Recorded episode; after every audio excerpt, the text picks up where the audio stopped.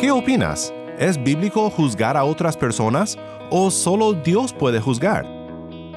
Lejos de decir que nunca debemos de juzgar, lo que este texto realmente nos enseña es que a quien debemos de juzgar primero es a nosotros mismos. No podemos apuntar el dedo a otros y decir, mira este, qué mal, sin primero entender la maldad que hay en nuestros corazones.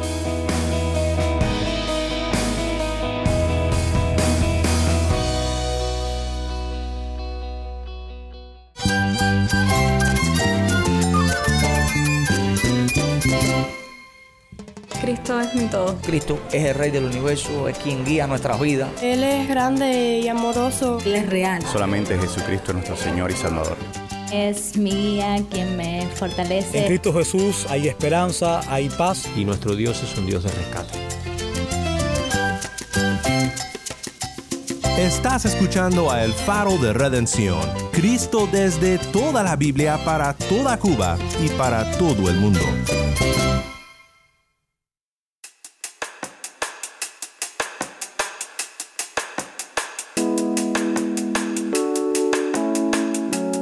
Hola, soy el pastor Daniel Warren. Gracias por acompañarme aquí en El Faro.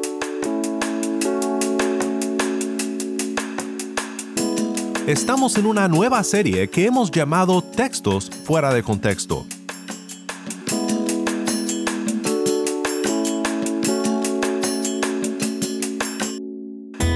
Hoy pensaremos en una frase común y sus influencias bíblicas, aquella que dice, solo Dios puede juzgarme. ¿Qué tan bíblico es este pensamiento? Creo que nos llevará a un mayor aprecio por Cristo al considerar el tema en su palabra. También oiremos el testimonio de un hermano en Cristo en Cuba, su historia al ser hallado por la gracia de Cristo. Vamos a ver la, la opinión que tenía de mí mismo, ¿no? porque uno opina de iglesia, pero bueno, la opinión personal de uno mismo, que uno tenía era que no necesitaba eso, porque pensaba que sí mismo, que era una buena persona, que creía que no necesitaba pedirle perdón a nadie, no pensaba siquiera en la existencia de Dios, ni en su santidad, ni en su soberanía, y en que le debíamos a Él, eh, o sea, esa, ese arrepentimiento que bueno, que solamente produce, ¿no? Es tremendo. Eh, el Señor tiene una gran paciencia, un gran amor para con nosotros. Eh, somos muy imperfectos.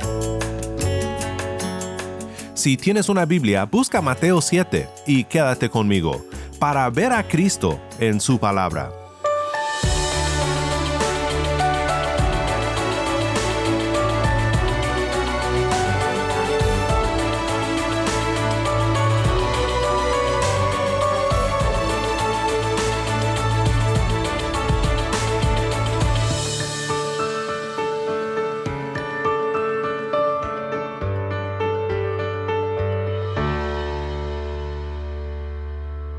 Solo Dios puede juzgarme.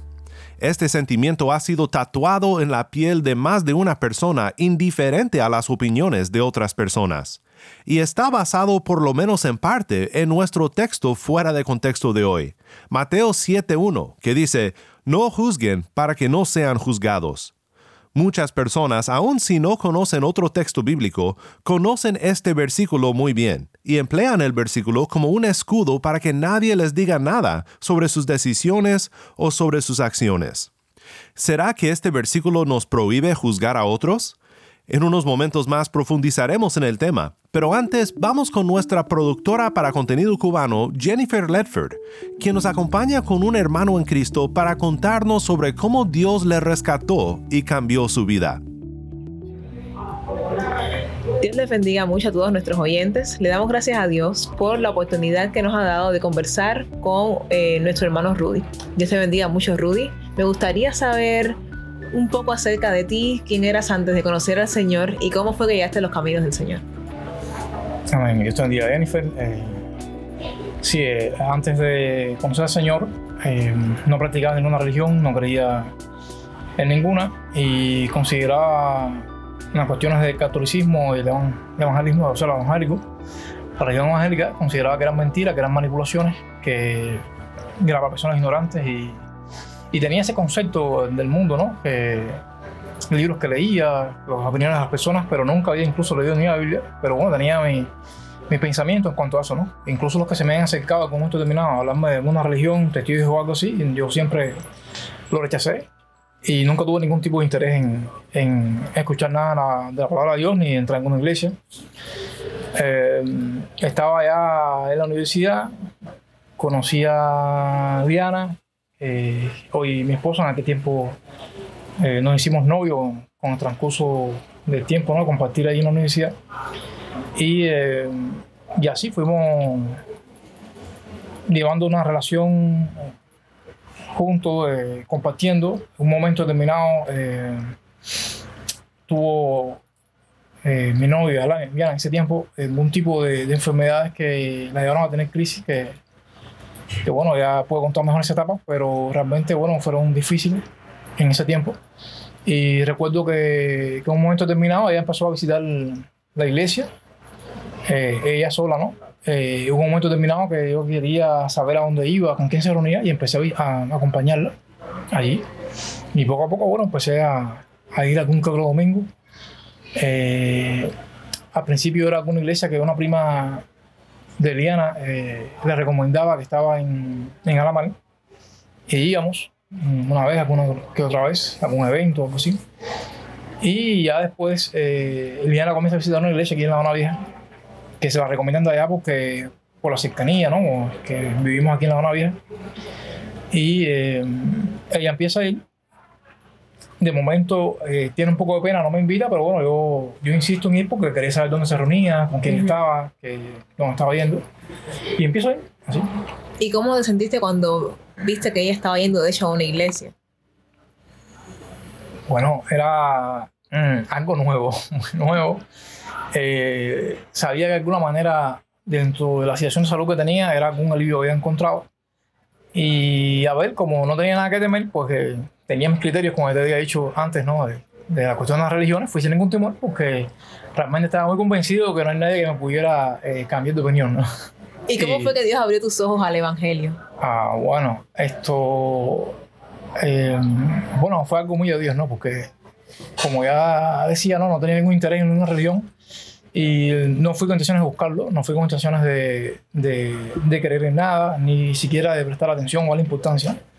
Pero realmente eh, una visita, dos, tres visitas, y poco a poco escuchaba la palabra del Señor eh, en aquel tiempo, que es la que realmente nos convence por medio del Espíritu Santo, ¿no? Y contra mi parecer, contra mi creencia o lo que yo pensaba, yo de pronto sentía en mi interior, en mi corazón, dentro de mí, que, que algo me confirmaba que esas palabras que estaba escuchando de, de la Biblia, de la palabra de Dios, eh, eran de verdad, o sea, no eran la mentira que yo pensaba que era. Tenía esa opinión anteriormente. anteriormente. ¿Y cómo, cómo reaccionaste ante el hecho de que, cuando te diste cuenta de que tú también tenías pecado, que, que la palabra de Dios dice que todos nosotros somos pecadores y que muchas veces nosotros pensamos que, que nosotros estamos bien, que no nos hace falta ningún, ningún perdón, que, que no nos hace falta nadie que nos perdone nuestro pecado? ¿Cómo, si te diste cuenta en algún momento de eso, cómo, cómo fue que reaccionaste? ¿Cómo te, cómo te sentiste?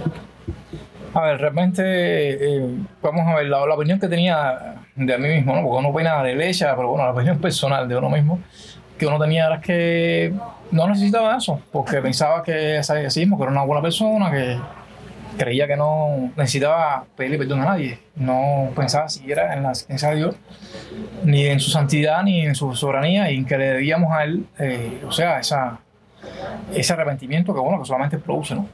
Y realmente fue ah, un proceso, un proceso que poco a poco, eso fue un- una convicción que hasta que un día, eh, recuerdo que eran como unos eh, evangelistas que venían de África, no recuerdo qué país de, de África, y entonces ya sucedió que ellos empezaron a hacer llamados, yo incluso tenía esta pena, eh, no sé, como temor, un poco, ¿no? Por, el paso que pensaba si iba, o sea, si no eh, daba ese paso de, hacer una oración de fe, de aceptar al Señor, de, de buscar esa reconciliación que, que podemos tener a través de Cristo, y entonces sucedió. Amén. ¿Cómo has visto que Dios ha transformado tu vida y tu carácter después de conocer al Señor? Wow, eh, es tremendo. El, el Señor tienen una gran paciencia, un gran amor para con nosotros. Eh, somos muy imperfectos. Eh, delante de Él no tenemos ningún tipo de justificación ¿no? en cuanto a nuestros errores. Y, incluso eh, en el camino hemos sentido como, o sea, la medida que vamos sirviendo al Señor, hemos sentido cómo nos ha ido corrigiendo. Como incluso a veces en cosas que pensábamos que éramos infalibles, que no teníamos ningún pecado, vamos a decir, ¿no? Eh, y realmente vemos que, que, somos factos delante de Dios. solamente lo único que nos puede completar es, Cristo. ¿no? Fuera de su gracia, nada, nada vamos a hacer. Realmente el Señor me ayudó a muchas cosas de mi vida, eh, sobre todo en, en, la, en la hora de, uno ir a, a prestar servicio ¿no? pueblo de Dios. Y es que, realmente es el que nos, que nos da sabiduría, que nos da fuerza, que, que nos guía realmente a hacer las cosas como, como a Él Amén. Muchas gracias, Rudy. Le damos muchas gracias a Dios por tu vida, por tu testimonio.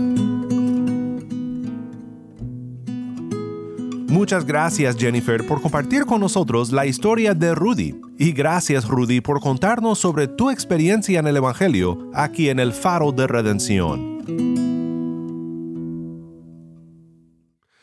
Nuestro texto fuera de contexto hoy, Mateo 7.1, dice, No juzguen para que no sean juzgados. Tomar este texto fuera de contexto no es nada nuevo. Un predicador del pasado, J.C. Ryle, observó lo siguiente en su libro Meditaciones sobre los Evangelios. Ryle dice, la primera parte de estos versículos es uno de esos pasajes de la Escritura cuya interpretación debemos tener cuidado de no forzar, lo cual cambiaría su auténtico significado. Es un pasaje que con mucha frecuencia los enemigos de la verdadera religión manipulan y sacan fuera de contexto. Es posible presionar las palabras de la Biblia hasta un punto en que ya no destilan medicina, sino veneno. Estas son palabras fuertes, las de Ryle. Escuche ahora la lectura del texto en su contexto para platicar un poco más sobre lo que realmente significa. No juzguen para que no sean juzgados porque con el juicio con que ustedes juzguen serán juzgados, y con la medida con que midan se les medirá. ¿Por qué miras la mota que está en el ojo de tu hermano y no te das cuenta de la viga que está en tu propio ojo? ¿Y cómo puedes decir a tu hermano, déjame sacarte la mota del ojo, cuando la viga está en tu ojo? Hipócrita, saca primero la viga de tu ojo y entonces verás con claridad para sacar la mota del ojo de tu hermano. Muchas gracias, Taimí Zamora nos acompaña desde La Habana con esta lectura de Mateo 7, 1 al 5. ¿Qué opinas? ¿Es bíblico juzgar a otras personas o solo Dios puede juzgar? Regreso a los comentarios de Ryle porque Ryle observa el dilema que se presenta si entendemos de Mateo 7 que no debemos de juzgar de ninguna manera a otros. Dice Ryle, cuando nuestro Señor dice no juzguéis, no quiere decir que esté mal en toda circunstancia hacer un juicio desfavorable sobre la conducta u opinión de otros. Debiéramos tener opiniones firmes. Tenemos que examinarlo todo. Tenemos que probar los espíritus. Paremos allí por un momento para ver los textos a los que Ryle se refiere, porque son importantes. Dice 1 Tesalonicenses 5:21, antes bien examínenlo todo, cuidadosamente, retengan lo bueno. Y 1 de Juan 4:1 dice, Amados, no crean a todo espíritu, sino prueben los espíritus para ver si son de Dios, porque muchos falsos profetas han salido al mundo. Bien dice Ryle que deberíamos de tener opiniones firmes, no podemos evitar el ejercicio del juicio si deseamos agradar al Señor al examinarlo todo y retener lo bueno. Ryle continúa y dice, ni tampoco quiere decir que esté mal reprobar los pecados y faltas de otros, a menos que nosotros mismos seamos perfectos y sin falta. Tal interpretación supondría una contradicción de otras partes de la Escritura haría imposible la condenación del error y de la falsa doctrina. Excluiría toda vocación de ser ministro o juez. La tierra sería entregada en manos de los impíos. Job 9:24. Se multiplicaría la herejía, abundaría el mal. Creo que ahora podemos empezar a entender que lo que se prohíbe en Mateo 7 no es todo tipo de juicio, hay momentos en los que debemos de juzgar.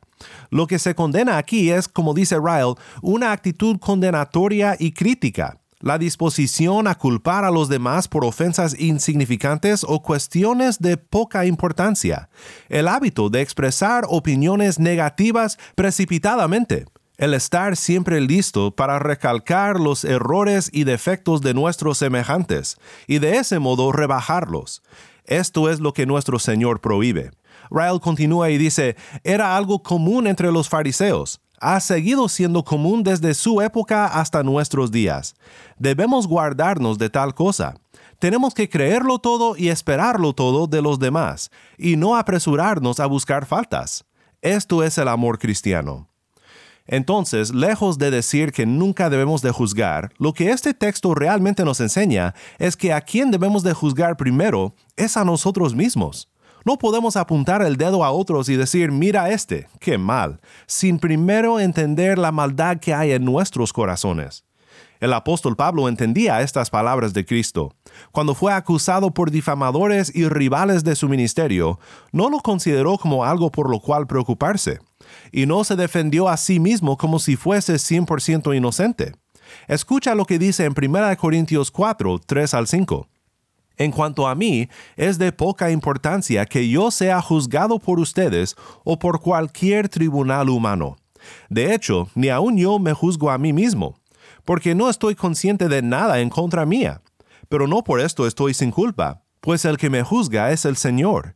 Por tanto, no juzguen antes de tiempo, sino esperen hasta que el Señor venga, el cual sacará a la luz las cosas ocultas en las tinieblas, y también pondrá de manifiesto los designios de los corazones. Entonces cada uno recibirá de parte de Dios la alabanza que le corresponda. En realidad, decir solo Dios puede juzgarme es algo que debe de hacernos temblar un poco. Sí, es verdad que debemos de ejercer juicio y a veces tendremos que decirle a alguien que lo que hace o que lo que dice no está bien, pero Dios conoce cada rincón de nuestro corazón, cada pieza de nuestros pensamientos, cada momento de lo que nuestras manos hacen. ¿Acaso solo Dios puede juzgarme, nos libra del temor o la culpa? No, y nos debe de llenar de temor, a menos que haya algo más definitivo en nosotros que nuestra maldad y para los que han puesto su fe en Cristo, hay esperanza. Hay algo más definitivo en nosotros que el mal que hacemos. Primera de Juan 3, 19 al 20 dice, En esto sabremos que somos de la verdad, y aseguraremos nuestros corazones delante de Él en cualquier cosa en que nuestro corazón nos condene, porque Dios es mayor que nuestro corazón, y Él sabe todas las cosas. Muchas veces cuando decimos, solo Dios puede juzgarme, nos queremos librar de la mirada condenatoria de los hombres, porque ya conocemos íntimamente nuestra culpa. Sentimos la mirada de nuestra conciencia. Aquí Juan habla de momentos cuando aún en la vida del creyente, nuestros corazones nos apuntan el dedo y nos condenan. Pero hay algo más cierto que nuestra culpa, algo más grande que nuestra pena, y es la vida y muerte de Cristo Jesús atribuida a nosotros por sola fe. Por fe en Cristo, lo más definitivo en nosotros es la perfección de Cristo, y Dios lo sabe. Nuestro corazón nos puede juzgar, pero el juez de todo es mayor que nuestro corazón, y Él sabe todas las cosas. Mi hermano en Cristo, te animo a que recuerdes que no debemos de ser críticos y que no debemos de condenar a otros en nuestra conversación. Juzgar en ese sentido siempre es hipócrita, porque nosotros también padecemos de fallas y pecados. Y recordemos siempre que cuando nuestro corazón nos condena, no tiene la última palabra. Nuestra identidad se encuentra en Cristo nuestro Redentor, y su vida obediente es nuestra por la fe podemos confiar en que Dios, el juez de todo, nos mira con amor, porque mira en nosotros la justicia de su Hijo obediente, el Señor Jesucristo.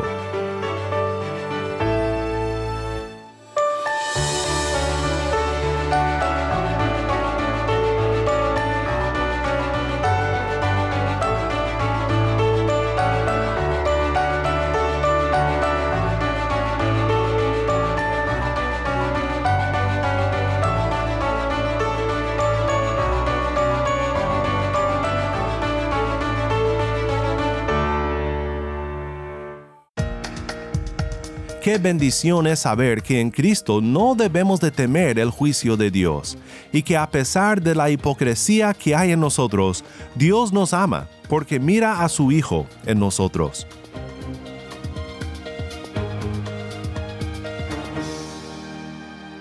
Oremos juntos para terminar. Padre Celestial, gracias por tu palabra. Ayúdanos, Padre, a no ser hipócritas ni tampoco hipercríticos de otros. Llénanos de la gracia que hemos recibido y ayúdanos a mostrar esta gracia a otros, llevando siempre a todos al pie de la cruz para conocer aquella paz que solo Cristo puede dar. Todo esto lo pedimos en el nombre de nuestro Señor Jesús. Amén.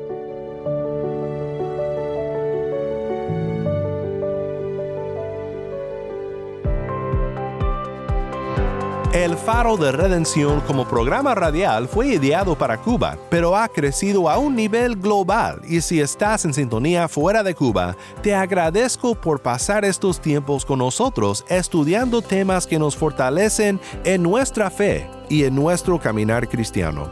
No olvides que también nos puedes seguir en las redes sociales, en Facebook, Instagram y Twitter. Solo busca el Faro de Redención. Allí encontrarás más contenido durante la semana para animarte en tu fe y para mantenerte informado sobre el ministerio del Faro. Para más información sobre este ministerio y sobre cómo tú puedes formar parte de nuestra misión, visita nuestra página web elfaroderedención.org. elfaroderedención.org.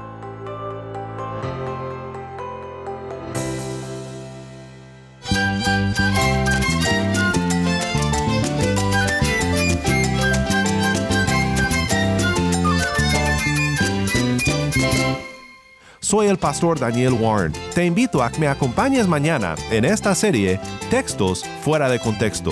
La luz de Cristo desde toda la Biblia, para toda Cuba y para todo el mundo, aquí en el faro de redención.